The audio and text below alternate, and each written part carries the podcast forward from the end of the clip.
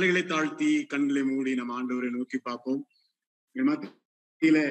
பிரசனமா இருக்கிற எங்களைய ராஜாதி ராஜாவாகிய தேவாதி தேவனாகிய மகிமை புரிஞ்ச எங்களை அண்டி ஆண்டவரை நன்றியுள்ள இருதயத்தோடு மீண்டுமாக உங்களுடைய பரிசுத்த பாதத்துல உங்களுடைய பிள்ளைகளாக வந்து நிற்கிறோம் ஐயா.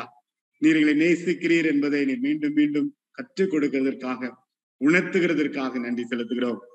மீண்டும் ஒரு தருணம் அப்பா உங்களுடைய பாதப்படியில பணிந்து உமையை நம்பி காத்து கெஞ்சி நிற்கிறோம் சுவாமி.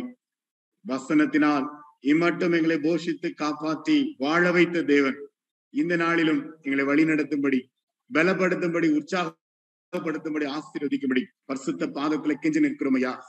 அன்றைய மனிதனை முழுமையாக மறைத்து தேவாவியானவர் என்னோடு எங்களோடு இந்த வேளையில பேசும்படியாக கெஞ்சுகிறோம் ஐயா. இப்பேசும் இயேசுவின் நாமத்தில் ஜெபிக்கிறேன் நல்ல பிதாவே, ஆமென் ஆமென். ஆண்டவருக்கு ஸ்தோத்திரம். அவருடைய பெரிதான கிருபையினால மீண்டுமாக திருச்சபையாக பல இடங்களிலிருந்து ஒரு மனதோடு ஒரே குடும்பமாக இணைந்து நிற்க ஆண்டவர் கொடுத்திருக்கிற இந்த தருணத்திற்காக ஆண்டவருக்கு நான் நன்றி செலுத்துகிறேன்.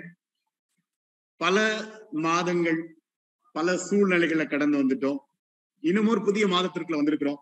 இந்த மாதத்தின் ஆரம்பத்திலே மத்தியில நாம் பகிர்ந்து கொண்டபடி இன்னும் ஒரு புதிய சூழ்நிலைகளை கர்த்தர் நமக்கு வழி நடத்துவார். ஒரு நிச்சயத்தை ஆண்டவர் நமக்கு காண்பித்திருக்கிறார். நமக்கு சந்தோஷமும் அந்த சமாதானத்தை ஆண்டவர் உருவாக்கி கொடுப்பார் அப்படிங்கிற நம்பிக்கையோடு இந்த ஒரு புதிய மாதத்துக்குள்ள பிரவேசித்திருக்கிறோம். இனி வரும் நாட்கள் அதே நம்பிக்கையோடு தொடர்ந்து பயணம் செய்வோம். கர்த்தர் நல்லவர். வசனத்தின் மூலமாக வழி நடத்தி ஆசீர்வதித்தவர் இன்னமும் ஆசீர்வதிக்க வல்லமை உள்ளவர் என்பதை உணர்வோம். இந்த நாள்ல மத்தியில நான் எடுத்துக்கொண்ட இந்த ஒரு புதிய தலைப்பு உன்னத பாக்கியம். இந்த மாதம் முழுவதுமா இந்த உன்னத பாக்கியம் என்ற தலைப்பின் அடிப்படையில ஒரு சில முக்கியமான வார்த்தைகளை அல்லது கருத்துக்களை நம்ம தியானிக்க இருக்கிறோம். இந்த வருடத்துல ஆரம்பத்துல இருந்து பாத்தீங்க அப்படின்னா இந்த வருட ஆரம்பத்துல ஆண்டவர் கொடுத்த வாக்குத்தத்தத்தின்படி இந்த உன்னதமான ஆண்டு அப்படின்னு சொல்லி நம்ம ஆரம்பிச்சோம். அப்புறம் உன்னதம் அப்படிங்கிறது தான் ஜனவரி மாதம் தியானிச்சோம். அதுக்கப்புறம் தொடர்ந்து உன்னத தேவன் அப்படிங்கிற தலைப்புல தியானிச்சோம். அதற்கு அடுத்து இப்போ நம்ம 119 சங்கீதத்தை தியானிக்கும் பொழுது உன்னதம் மன்னா இந்த மறைவான மன்னா அப்படிங்கிற அந்த ஒரு சூழ்நிலையிலிருந்து நம்ம கற்றுக்கொண்டோம். அப்ப அந்த மறைவான மன்னா அப்படிங்கிறத நம்ம புரிந்து கொள்ளும் பொழுது அந்த மறைவான மன்னா நமக்கு மறைவிடமாக அது நமக்கு ஒரு பாக்கியமான இடமாக அது காணப்படுகிறது.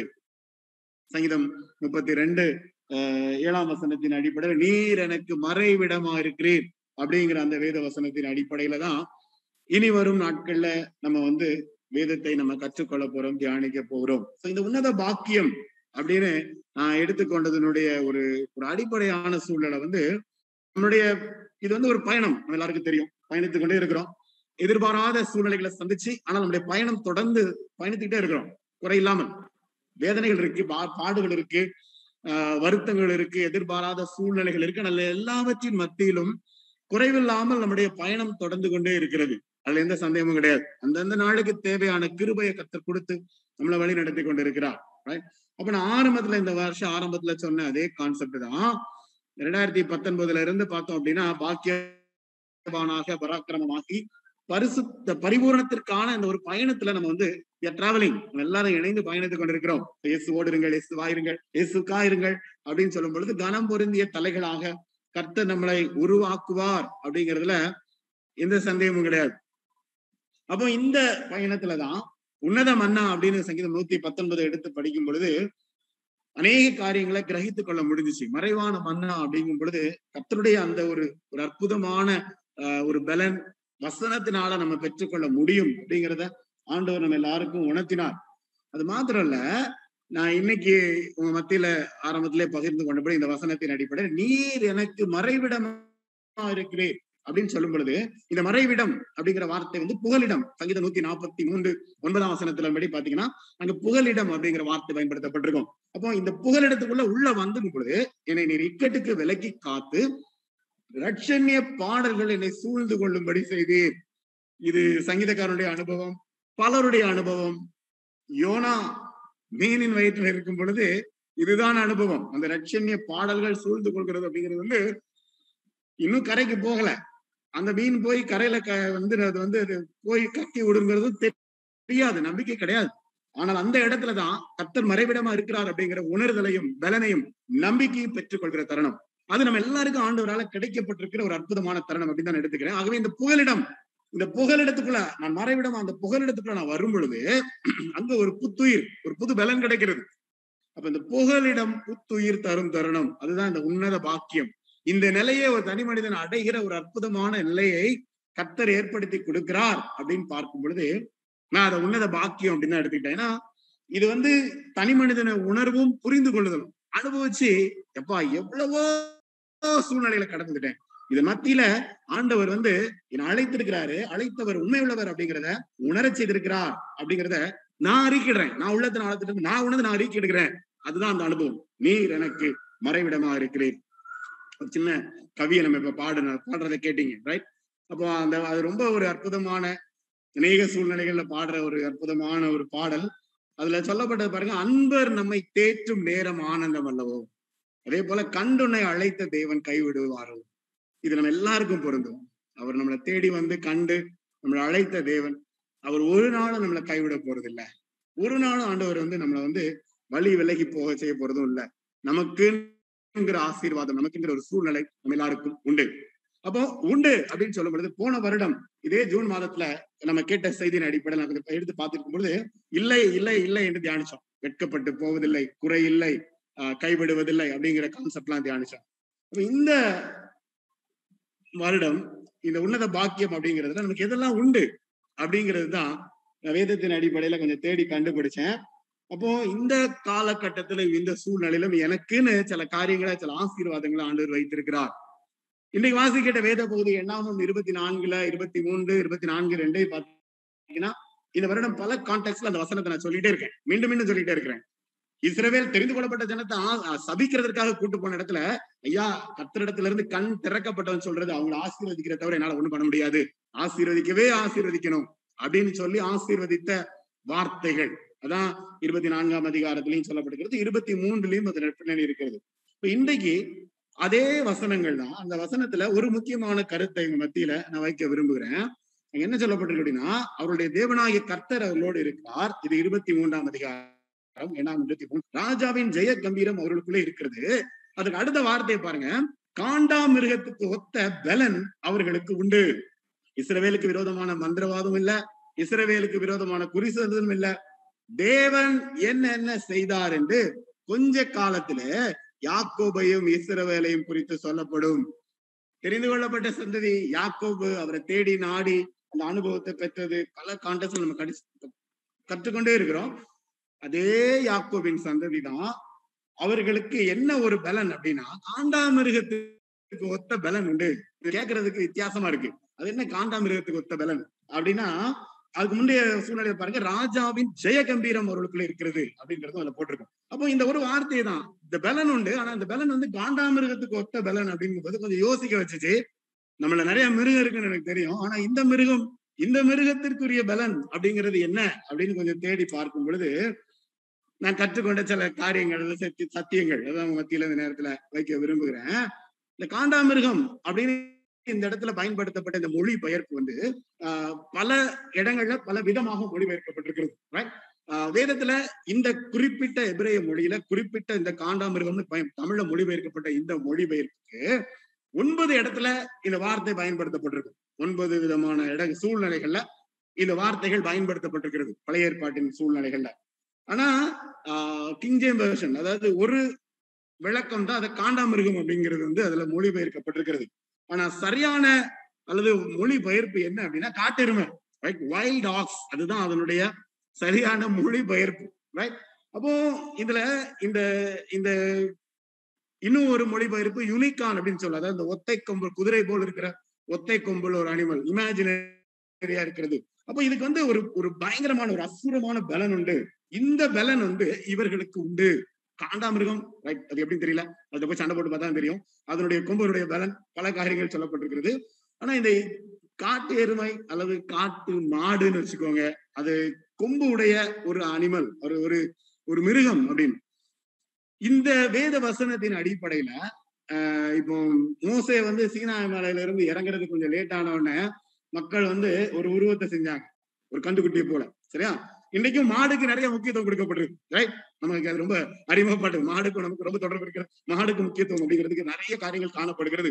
சில அடிப்படையான புரிந்து கொள்ளுதல், சில அடிப்படையான பலவிதமான வழிபாடுகளின் அடிப்படையில இந்த பலன் அப்படிங்கிறது வந்து அதற்குள்ள அடங்கி இருக்கிறது பல விதத்துல. ஏன்னா நம்ம வந்து படைத்த தேவாதி தேவனை ஆராதித்து கொண்டிருக்கிறோம். இந்த கான்செப்ட் வந்து நிறைய வழிபாடுகளுக்குள்ள உள்ள அடங்கி இருக்கிறது. அதனாலதான் இந்த மாடு அல்லது இந்த மாடுக்குரிய இந்த பலன் அப்படிங்கிறதுக்கு நிறைய முக்கியத்துவங்கள் கொடுக்கப்பட்டிருக்கிறது.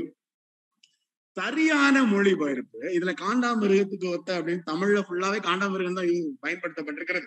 ஆனா சரியான மொழிபெயர்ப்பு இந்த இடத்துல என்ன அப்படின்னா, அதாவது எக்ஸ்ட்ராடினரி பவர், என்ன சொல்ல போனா ஒரு பலமுள்ள கொம்பு, கொம்பு உயர்த்தப்படும் அப்படின்னு சொல்லும் பொழுது ஒரு பலமுள்ள ஒரு சூழ்நிலை இவர்களை சுத்தி இருக்குது.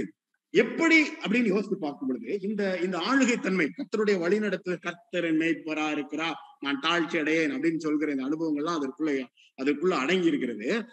இதனுடைய பின்னணி என்ன அப்படின்னா, இந்த பலன் அப்படின்னு சொல்லும் பொழுது அதுல என்ன இந்த இந்த இந்த இடத்துல இஸ்ரவேல் ஜனங்களை ஆசீர்வதித்து சொல்லும் பொழுது அவங்களுக்கு இப்படிப்பட்ட ஒரு பலன் இருக்கு அப்படின்னு சொல்றதுடைய அடிப்படையான காரியம் என்ன அப்படின்னா, மனிதனால ஒண்ணுமே முடியாது அப்படின்னு நிற்கிற ஒரு இக்கட்டான நிலைமையில அந்த இடத்துல இந்த பயங்கரமான இந்த எக்ஸ்ட்ராடினரி பவர் அப்படிங்கிற இந்த வல்லமை வந்து அந்த இடத்துல அதிரடியாக பயன்படுத்தப்படுகிற ஒரு சூழ்நிலை, ஒரு தருணம். ஃபார் எக்ஸாம்பிள் செங்கடல், நம்ம திருப்பி திருப்பி தியானித்த அதேதான். இது சொல்லப்பட்டதனுடைய பின்னணி அதுதான். எகிப்திலிருந்து விடுதலையாக்கப்பட்டு வரும் பொழுது முன்னாடி பார்வோன், முன்னாடி செங்கடல், அடுத்து என்னன்னு தெரியாது, வாழ்க்கை முடிஞ்சு போச்சு அப்படிங்கிற நேரத்துலதான் இந்த பயங்கரமான இந்த ஒரு வல்லமை அப்படிங்கிறது தான் அந்த கடலை ரெண்டா பிளந்துச்சு. ரைட், மனிதனால ஒண்ணுமே இல்லை அல்லது ஒண்ணுமே முடியாது அப்படிங்கிற ஒரு காலகட்டம் இருக்கும் பொழுது, ஒரு சூழ்நிலை இருக்கும் பொழுது இந்த ஒரு அசூர பலம் அல்லது ஒரு அதிரடியான ஒரு பலம் அந்த இடத்துல பயன்படுத்தப்படும் பொழுது அங்க ஒரு அற்புதமான சூழ்நிலைகள் நிறைகிற ஒரு காரியம். தமிழ் படத்துல எல்லாம் நம்ம பாக்குற ஒரு சூழ்நிலை வந்து ஹீரோ வந்து அப்படி சொல்லிட்டு அடிப்பார், அவருக்கு ஒரு அடியும் படாது. ரைட், அவர் மட்டும் அவ்வளவு பேர் ஒரே நேரத்துல அடிச்சு தள்ளிடுவார். இது வந்து ஒரு இமேஜினரி ரைட் கான்செப்ட். அதுதான் ஒரு ஹீரோயிக் அல்லது ஒரு ஹீரோயிக் பவர், ஒரு அந்த மாதிரியான ஒரு வல்லமை. அதுதான் இந்த காண்டாமிருகத்துக்கு ஒத்த அல்லது காட்டு எருமைக்கு ஒத்த பலன் அப்படின்னு சொல்லப்படுகிறது. சங்கீதம் 18:2 பாத்தீங்க அப்படின்னா ரட்சணிய கொம்பு அப்படின்னு சொல்லப்பட்டிருக்கும். ரைட், சங்கீதம் 32:7 ரட்சணிய பாடல் அப்படின்னு சொல்லப்பட்டிருக்கும். சகரியா 14:10 பாத்தீங்க அப்படின்னா எருசலேம் உயர்த்தப்பட்டு அல்லது உயர்ந்து அப்படிங்கிற வார்த்தை பயன்படுத்தப்பட்டிருக்கும். இது எல்லாத்திற்கும் தொடர்பு இருக்கிறது. இந்த காட்டு எருமை பலன் அப்படின்னு நான் சொன்ன இந்த வசனங்களுக்கும் அநேக தொடர்புகள் இருக்கிறது. இந்த தொடர்புகளின் பின்னணி என்ன, இது காக்கப்படும், இது உயர்த்தப்படும், இது ஆசீர்வதிக்கப்படும், இந்த சந்ததியாக இது ஆசீர்வதிக்கப்பட்ட சந்ததி அப்படிங்கிறது வந்து உண்டு. இந்த ஜனத்திற்கு இப்படிப்பட்ட ஒரு பலன் உண்டு. ரொம்ப எளிதா இடம் போட்டுறாதீங்க, இதை அழிச்சிடணும்னு நினைச்சிடாதீங்க, இதை அழிக்க முடியாது, இது கர்த்தரால் தெரிந்து கொள்ளப்பட்ட சந்ததி, யாக்கோபின் சந்ததி, கர்த்தருடைய கூட்டம், கர்த்தருடைய பிள்ளை, அவருடைய நாமத்தின் மேல் விசுவாசம் வைத்த அவருடைய பிள்ளை. இதெல்லாம் உண்டெல்லாம் சொல்லிக்கலாம். அவங்களுக்குன்னு ஒரு பலன் உண்டு. இன்னைக்கு உங்களுக்கு எனக்கும் அதுதான் ஆண்டவர் ஞாபகப்படுத்துகிறார். இன்னைக்கு நமக்கு வந்து நம்பிக்கை அப்படிங்கிறது வந்து கையை விட்டு போயிடுச்சு நிறைய நேரங்கள்ல. இன்னைக்கு ஆலய ஆராதனைக்கு முன்னாடி இன்னும் ஒரு ஒரு ஒரு ஒரு மீட்டிங்ல உட்கார்ந்துருக்கும் பொழுது இடத்துல சில கேள்விகள் வைக்கப்பட்டுச்சு. அதுல ஒரு கேள்வி அப்படிதான், நான் சொல்றேன், இந்த வருட கடைசிக்குள்ளாவது இயல்பான ஆராதனைகள் நடைபெற நான் விசுவாசத்தோடு சில காரியங்களை சில திட்டங்களை செய்யறேன் அப்படின்னு. அப்போ ஒருத்தர் எப்படி என்ன பாக்குறாரு, அது எப்படி முடியும், அது எப்படி சாத்தியம் அப்படின்னு அவர் கேட்டுருந்தாரு. ரைட், யதார்த்தம் அவர் கேட்ட கேள்வியில எந்த தப்பு கிடையாது. ஆனா இன்னைக்கு நம்ம எல்லாருக்கும் அந்த பயம் தான் இருக்கிறது.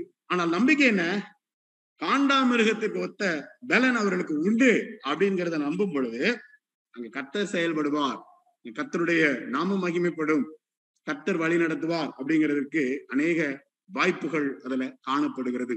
தனி மனிதனுடைய வாழ்க்கையில அதேதான். இன்னைக்கு நான் கடந்து போகிற என்னுடைய பாதையில புகலிடம் புத்துயிர் தரும் தருணம், இந்த மறைவிடத்திற்குள்ள நான் வரும் பொழுது அங்க ஆண்டவரால் இந்த ஜனத்திற்கு என்று காண்டாமிருகத்துக்கு ஒத்த அந்த பலன் அவர்களுக்கு உண்டு. நம்மளை சுத்திலும் இருக்கிறது. அவர் தான் நம்முடைய என்ன சொல்ல, அவருடைய கோலும் அவருடைய தடியும் என்னை தேற்றும் அப்படின்னு சொல்லும் பொழுது அது அவருடைய பராமரிப்பும் அவருடைய தலைமைத்துவமும் அதுதான் இருக்கு. அவர் பராமரிக்கிறாரு, அதுக்கு மேல ஹி லீட்ஸ் மீ, அவருடைய தலைமைத்துவம் அந்த இடத்துல இருக்கு. அவர் என்னை வழி நடத்தி செல்கிறதையும் அந்த இடத்துல பார்க்க முடியும், தனி மனிதன் உணர முடியும்.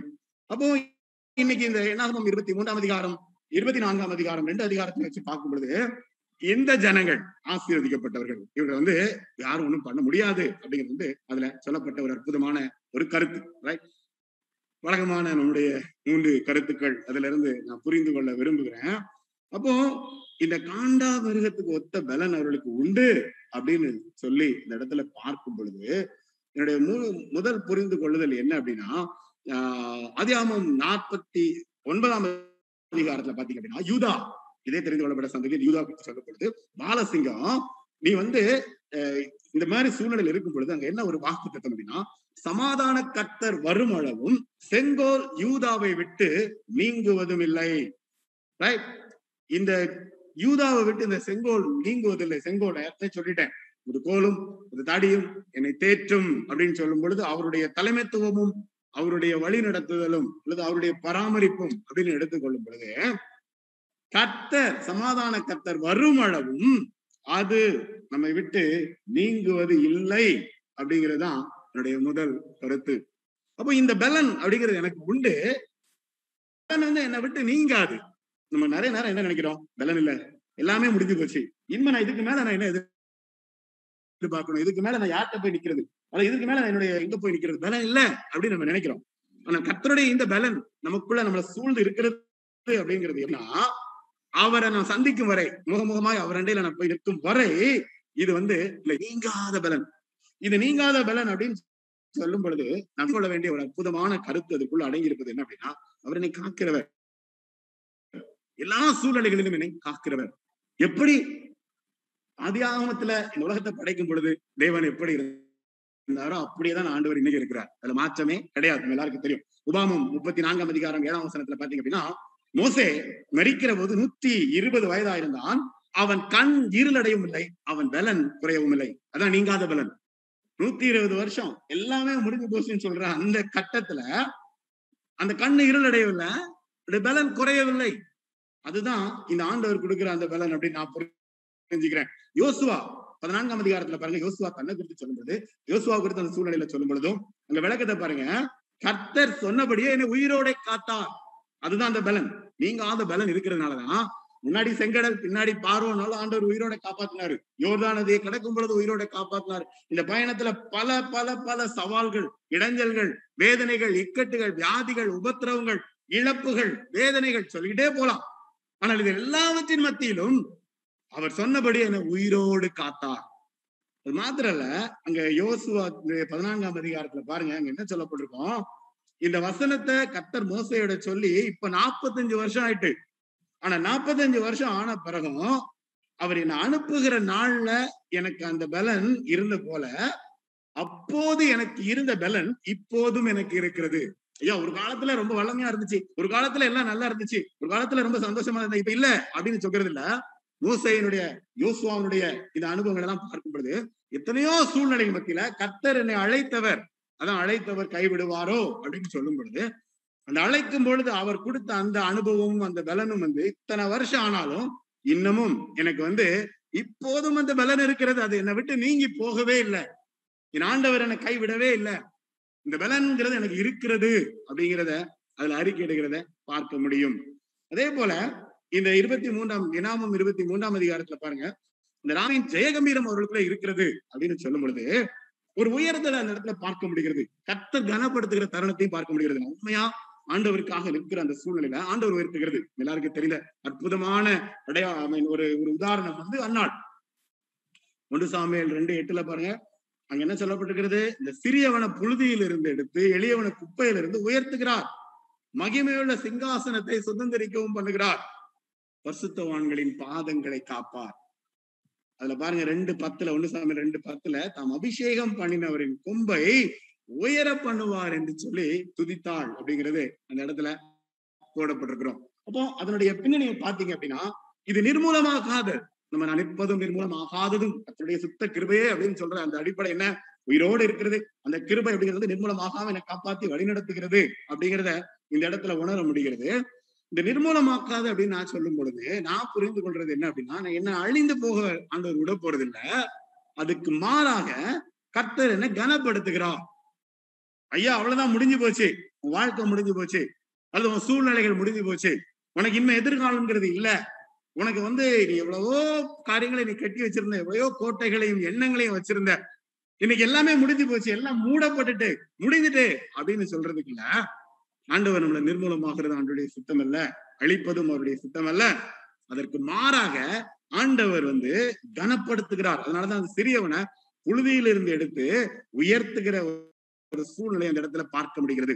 அப்போ அந்த உயர்த்துதல் அப்படிங்கிறது வந்து கர்த்தரால் நமக்கு கிடைக்கப்படுகிற ஒரு பாக்கியமா நான் பாக்குறேன். அது ஒரு உன்னதமான பாக்கியம். அந்த சூழ்நிலையை ஆண்டவர் ஏற்படுத்தி கொடுக்கிறார். நமக்குள்ள நம்பிக்கை சுத்தமா இல்லை, அவ்வளவுதான். ஒரு அண்ணாள் எப்படி குழந்தை பாக்கியத்துக்காக ஆண்டுடைய சமூகத்துல போய் நின்னாலும் அதே நிலைமைதான், நம்பிக்கையே இல்லை. ஆனால் அந்த இடத்துல ஆண்டவர் வந்து ஒரு உயர்த்துகிற ஒரு அற்புதமான சூழ்நிலையை இந்த இடத்துல பார்க்க முடிகிறது. சங்கீதம் 27:5 பாத்தீங்க அப்படின்னா வார்த்தை பயன்படுத்தப்பட்டிருக்கும், என் கொம்பை காண்டாமிருகத்தின் கொம்பை போல உயர்த்துவீர். ஒரே வார்த்தை பயன்படுத்தப்பட்டிருக்கும், புது எண்ணெயால் அபிஷேகம் பண்ணப்படுகிறேன், தீங்கு நாள்ல அவர் என்னை தம்முடைய கூடாரத்தில் மறைத்து கூடார மறைவுல ஒழித்து வைத்து என்னை கண்மலையின் மேல் உயர்த்துவார். என்னை சுத்திலும் தீங்கு இருக்கிறது, என்னை சுத்திலும் பாடுகளும் உபத்திரங்களும் வேதனைகளும் இருக்கிறது. ஆனா எப்படி ஒரு அண்ணாள் ஆண்டவர் ஆசீர்வதித்து உயர்த்தினாரோ, ஒரு சாமுவேல் உருவாக்கினாரோ, ஒரு தாவீது ஆண்டவர் ஆசீர்வதித்து வழி நடத்தினாரோ, அப்படி ஒண்ணுன்னா சொல்லிட்டே போகும் பொழுது சங்கீதக்காரன் அடிப்படையில கர்த்தர் என்னை கண்மலையின் மேல் உயர்த்துவார். அப்போ எனக்கு அவ்வளவுதான், முடிவு முடிஞ்சிருச்சு. நம்ம தொடர்ந்து தியானித்த வசனம் அதுதான், நீதிமொழிகள் 23 நிச்சயமாகவே முடிவு உண்டு, உன் நம்பிக்கை வீண் போகாது. அந்த இடத்துல அந்த முடிவு அப்படிங்கிறது வந்து முடிவு இல்லை, அது எதிர்காலம். அதுதான் நம்ம இந்த 1ஆம் தேதி கற்றுக்கொண்டோம். நிச்சயமா நமக்கு ஒரு எதிர்காலம்ங்கிறது உண்டு.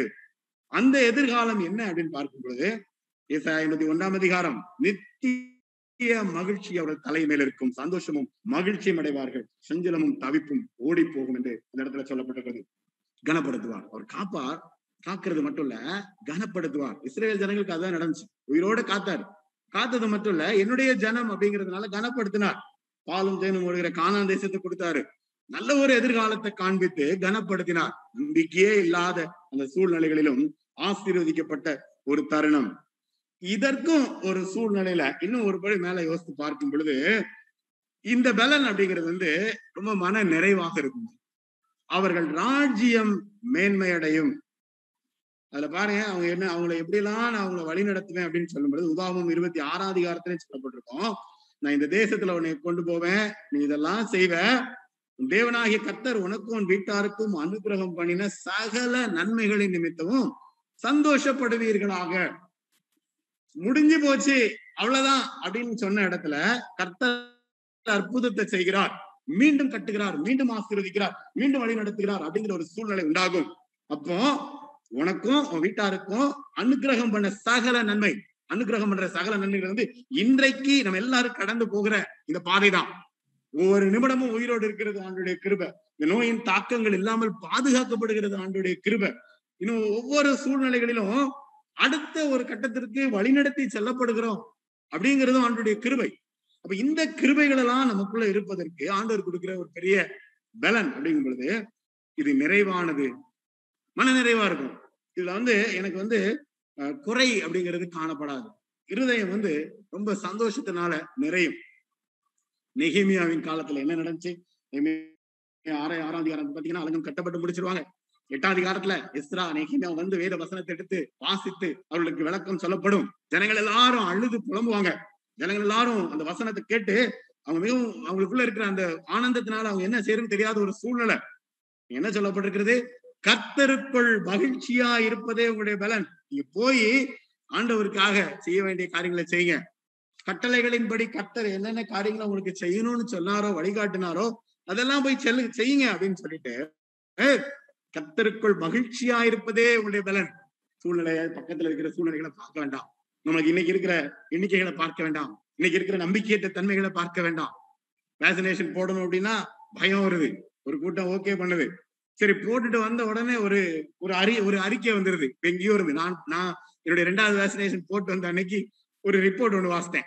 அந்த குறிப்பிட்ட கம்பெனியை போட்டவங்களுக்கு 2வது வேக்சினேஷன் போட்ட பிறகு இந்தந்த வியாதியெல்லாம் வரும் அப்படின்னு போட்டு வந்த அன்னைக்கே எனக்கு கொஞ்சம் அப்படியே கதகடு இருந்துச்சு. நான் வேலை ஒன்றும் செய்யல.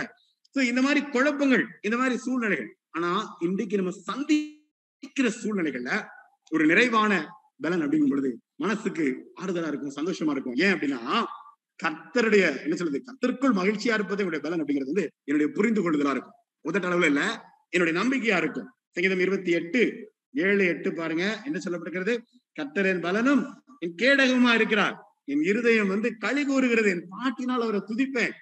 கர்த்தர் அவருடைய பலன். அவரே தாம் அபிஷேகம் பண்ணினவருக்கு அரணான அடைக்கலமானவர். 29ஆம் சங்கீதம் ஆரம்பத்துல வசனத்தை நான் வாசித்தேன். கர்த்தர் தமது ஜனத்திற்கு பலன் கொடுப்பார், கர்த்தர் தமது ஜனத்துக்கு சமாதானம் அருளி அவளை ஆசீர்வதிப்பார். அப்போ ஆண்டவரால் கிடைக்கப்படுகிற அந்த சமாதானமும் அந்த ஆசீர்வாதமும் அப்படிங்கிறது தனி மனித அனுபவமாக மாறிவிடும். அங்க ஒரு நிறைவை ரொம்ப அழகா ஒரு தனி மனிதன் உணர முடியும். அப்போ ஒரு களி கூறுதல அந்த சூழ்நிலையில உணர்கிற ஒரு அற்புதமான தருணத்தை இந்த இடத்துல பார்க்க முடியும். பிலிப்பியர் 4ஆம் அதிகாரம் எல்லாருக்கும் தெரிந்த அற்புதமான வேத பகுதி. பவுல் தன்னுடைய வாழ்க்கை பயணத்துல, தன்னுடைய ஊழிய பாதையில அவர் கற்றுக்கொண்டு அவர் அனுபவித்து அவர் எழுதுகிறான். எனக்கு தாழ்ந்திருக்கவும் தெரியும், வாழ்ந்திருக்கவும் தெரியும். எவ்விடத்திலும் எல்லாவற்றிலும் திருப்தியா இருக்கவும், பட்னியா இருக்கவும், பரிபூரணம் அடையவும், குறைவுபடவும் போதிக்கப்பட்டேன். என் சூழ்நிலை எப்படி இருந்தாலும் நான் மனரம்யமா இருக்க நான் கற்றுக்கொண்டேன். ஏன்? என்னை பலப்படுத்துகிற கிறிஸ்துவினாலே எல்லாவற்றையும் செய்ய எனக்கு பலன் உண்டு. நிறைவான பலன் அப்படிங்கும் பொழுது அங்க கிடைக்கப்படுகிற அந்த மன நிறைவுங்கிறது அது தனி மனிதனா அனுபவிக்கிறான். ரொம்ப தைரியமா ஆழமா உணர்ந்து பவுல் சொன்ன காரியம். இன்னைக்கு ஒருவேளை தாழ்ந்து இருக்க வேண்டிய ஒரு சூழ்நிலை, பட்டினியா இருக்க வேண்டிய சூழ்நிலை, குறைவா இருக்க வேண்டிய சூழ்நிலை, ஆனா எந்த சூழ்நிலையும் சந்திப்பதற்கு நான் கற்றுக்கொண்டிருக்கிறேன். ஏன்? என்ன பலப்படுத்துகிற கிறிஸ்துவனால எனக்கு எந்தெந்த சூழ்நிலைகளை நான் கடந்து போகிறேனோ அது எல்லாவற்றையும் செய்வதற்கு எனக்கு பலன் உண்டு. நான் வெட்கப்பட்டு போவதில்லை, நான் இழந்து போய் நிற்க போறதில்லை, நான் இன்னும் என்னால முடிஞ்சிச்சு அவ்வளவுதான் அப்படின்னு சொல்றது இல்லை. என்னை என் ஆண்டவர் அற்புதமாக வழி நடத்துவார் அப்படிங்கிற நம்பிக்கை எனக்குள்ள இருக்கிறது. இத 1ஆம் தேதி அதிகாலையில உங்க மத்தியில பகிர்ந்து கொண்ட சில வேத வசனங்களை ஞாபகப்படுத்துகிறேன். இனிமே 29ஆம் அதிகாரத்துல பார்க்கும் பொழுது நீங்க எதிர்பார்த்திருக்கிற அந்த நல்ல முடிவை ஆண்டவர் உங்களுக்கு செய்வாரு. அந்த நல் வார்த்தைய ஆண்டவர் நிறைவேற பண்ணுவாரு.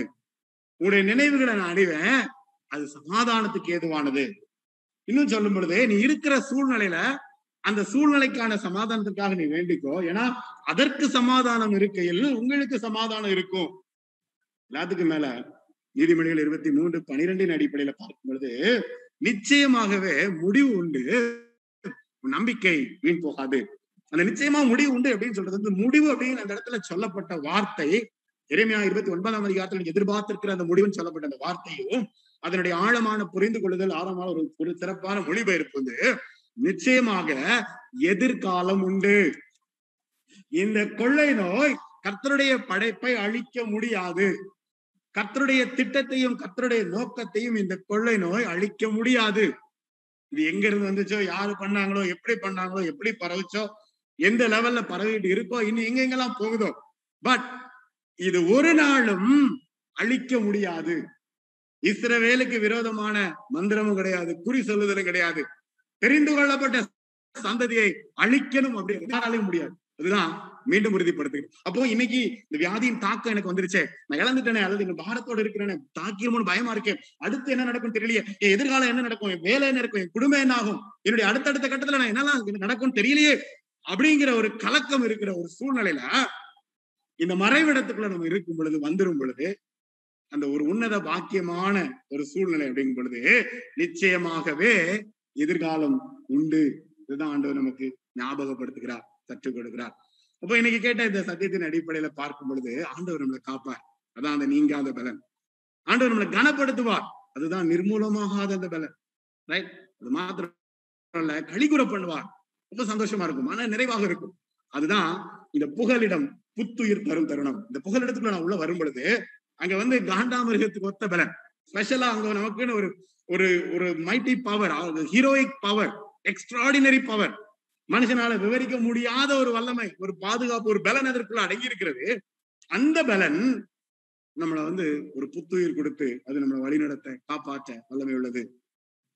ஏற்கனவே உங்க மத்தியில நான் பகிர்ந்து கொண்ட இந்த வேதவசனம் மீண்டும் நான் ஞாபகப்படுத்துகிறேன். ஆபகு 3ஆம் அதிகாரம் 17ஆம் வசனத்துல இருந்து 19ஆம் வசனம் வரைக்கும் ரொம்ப அழகான அற்புதமான வார்த்தைகள். நம்பிக்கையே இல்லாத நிலைமையில ஆண்டவர் நமக்கு கொடுக்கிற நம்பிக்கை. அத்திமரம் துளிர்விடாமல் போனாலும், திராட்சை செடிகளில் பழம் உண்டாகாமல் போனாலும், ஒலிவ மரத்தின் பலனற்று போனாலும், வயல்கள் தானியத்தை விளைவியாமல் போனாலும், இடையில் ஆட்டு மந்தைகள் முதலற்று போனாலும், தொழுவத்திலே மாடு இல்லாமல் போனாலும், நான் கர்த்தருக்குள் மகிழ்ச்சியாயிருப்பேன்.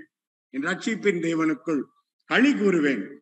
ஆண்டவராகிய கர்த்தர் என் பலன், அவர் என் கால்களை மான் கால்களாக போலாக்கி உயரமான ஸ்தலங்கள்ல என்னை நடக்க பண்ணுவா. இதை விட ஆறுதல் வேற எதுவுமே இல்லை. எனக்கு என் சூழ்நிலைகள் எல்லாமே ஒண்ணுமே இல்லை அப்படிங்கிறதா இருக்கு. ஆனால் எனக்குள் இருக்கிறது என்ன அப்படின்னா, கர்த்தருக்குள் மகிழ்ச்சியா இருக்கிறதா என்னுடைய பலன். ஆண்டவராகிய கர்த்தர் என் பலன். இந்த பலன் எனக்கு அது நீங்காத பலன், அது நிர்மூலமாகாத பலன், அது நிறைவான பலன். அதுதான் என்னுடைய புகலிடம். சங்கீதம் 84 வசனத்தை சொல்லி ஜெபிக்க விரும்புகிறேன். 7, 10, 11 வசனத்தை பாத்தீங்கன்னா, அவள் பலத்தின் மேல் பலம் அடைந்து சீயோனிலே தேவ சன்னதியில காணப்படுவார்கள். கர்த்தர் சூரியனும் கேடகமானவர், கர்த்தர் கிருபையும் மகிமையும் அருள்வார். உத்தமமாய் நடக்கிறவளுக்கு நன்மையை வழங்காதிரார். அவர் நம்பி இருக்கிற மனுஷர்கள் பாக்கியவான்கள். இந்த உன்னத பாக்கியம் அப்படின்னு சொல்லும் பொழுது நான் புரிந்து கொண்டதுதான் இந்த பலன் அப்படிங்கிறது. இந்த பலன் என்ன, காத்து கனப்படுத்தி களி கூற பண்ணும்.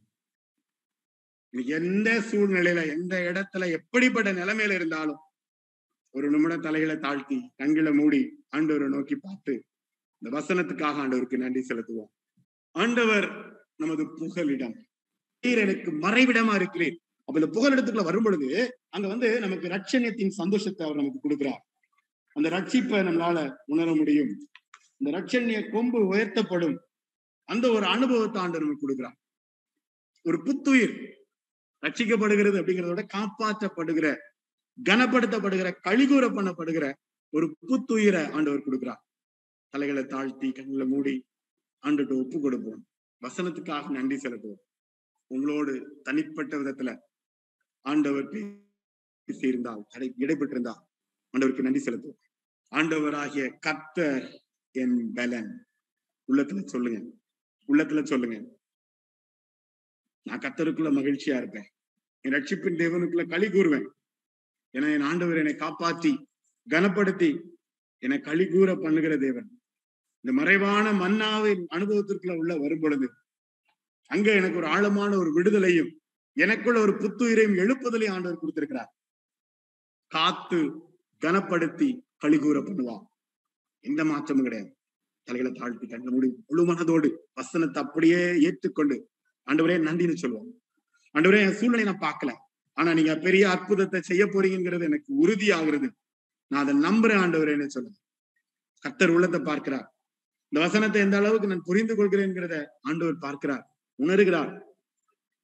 அதே பலன் எத்தனை வருஷம் ஆனாலும் அந்த பலன் என்னை விட்டு நீங்கி போறது இல்லை. எனக்கு அதே பலன் உண்டு. இந்த பலன் குறுக போறது இல்லை, குறைய போறது இல்லை. குறைவில்லாமல் இந்த பலன் உண்டு. நம்பின ஆண்டவரை மீண்டுமாக நன்றி செலுத்துகிறோம். உங்களுடைய பரிசுத்த பாதத்துல நம்முடைய பிள்ளைகளாக ஒரு மனதோடு இணைந்து நிற்கிறோம் சுவாமி. ஆண்டவரே, நீர் எங்களுக்கு கொடுத்திருக்கிற இந்த அற்புதமான பலனுக்காக நன்றி சுவாமி.